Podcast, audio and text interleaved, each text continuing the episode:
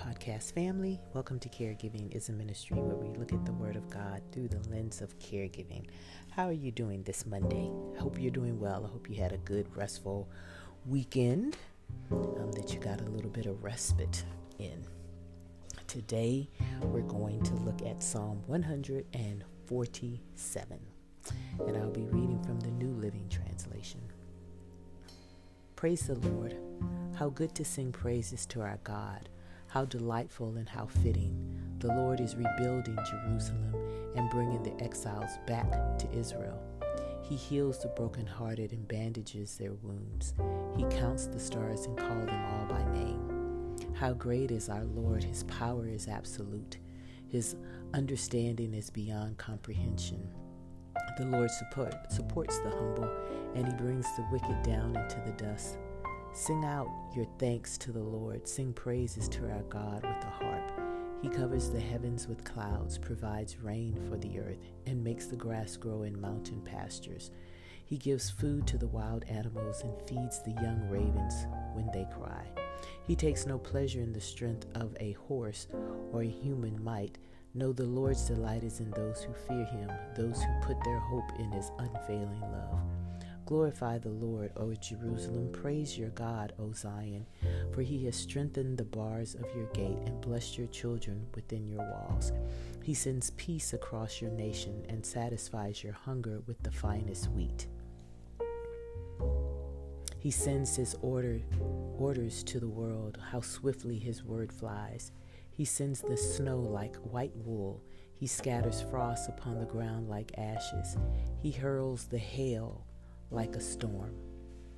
Who can stand against his freezing cold? Then at his command it all melts. He sends his winds and the ice thaws. He has revealed his word to Jacob, his decrees and regulations to Israel. He has not done this for any other nation. They do not know his regulations. Praise the Lord. Well, what category do you think this one falls under? Praise, of course. and this was written by an unknown author. However, I think it's the same author who wrote Saturday's Psalm 146 because they both open with Praise the Lord and they both close with Praise the Lord. So that's the theme. But this psalm really gives us an indication because it says that God is rebuilding Jerusalem. He's bringing back the exiles. So we can say that this psalm was written after, you know, the exile, the Babylonian exile. And so now the children of Israel are going back to to Jerusalem to reestablish, you know, their their city. So it was probably under the Persian king who allowed them to come back, which is good news, correct? So this psalm is encouraging um, us to seek out all of the things that God has done for us. That's what I get out of this psalm because the psalmist is recanting or recounting.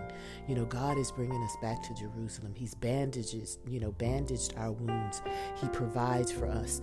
He's just talking about all of the wonderful things that God has done for them. And so, what has God done for us? Right? The reason why we the, the what what are the reasons why we should praise the Lord? Can you think of any reasons why you should praise the Lord? I hope you're saying yes. I know you are. In addition to all the psalmist has listed, we have our own list, don't we? What are the things that you can praise God for? I can give you one the season of caregiving. And I know it may sound crazy, as difficult um, as it is, emotionally draining, sometimes physically draining, financially. But God is using you and He's growing you in this season. Yes, it's hard, but you're maturing in your relationship with Him. And you're ensuring that your loved one is well taken care of. And when you're out of this season, you'll be able to encourage someone else, just like I am trying to do with you. What are some of the other reasons that you have to praise the Lord? The air that we breathe, the food that we eat. And then what about those very personal things that you know God has done just for you? You know, something that you asked him for that he granted or something that you you dare not ask him for but it's in your heart so you know he hears you and he grants it to you the blessings where you know you've absolutely not done anything to warrant those. He did that just for you because he loves you. And that's a reason to praise the lord. I challenge you today to create your own psalm 147 listing all of the reasons that you can praise God. And in doing so, we remember that God is good and how blessed we are, even in this season of caregiving. Let's pray. We praise you, O Lord, because you are good. We offer up our songs of praise, knowing that you are worthy of praise. You demonstrate your goodness to us every day. And we come and we say, Thank you. Even in this season of caregiving, which may be difficult, can be difficult, is difficult, you're still blessing us. You're blessing us with the ability to come to you and ask for assistance. You're blessing us with the ability of knowing that we're not alone, that you are there with us. You're blessing us by drawing us closer to you as we come to you daily in this podcast and then at our own individual worship time.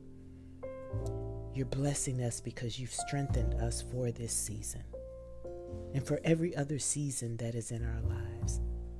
Help us to be able to see all of the ways that you bless us, to not take anything for granted. From the clothes on our backs to the houses and apartments that we live in to the cars that we drive, even though it may not be the luxury car that we may want, but if we have transportation to get to and from, that's a blessing from you. Help us to learn how to praise you in all seasons because you are worthy. And for that, we say thank you. In Jesus' name we pray. Amen. All right, my podcast family, I want you to write your own Psalm 147 and go administer the act of caregiving in the name of Jesus. Bye.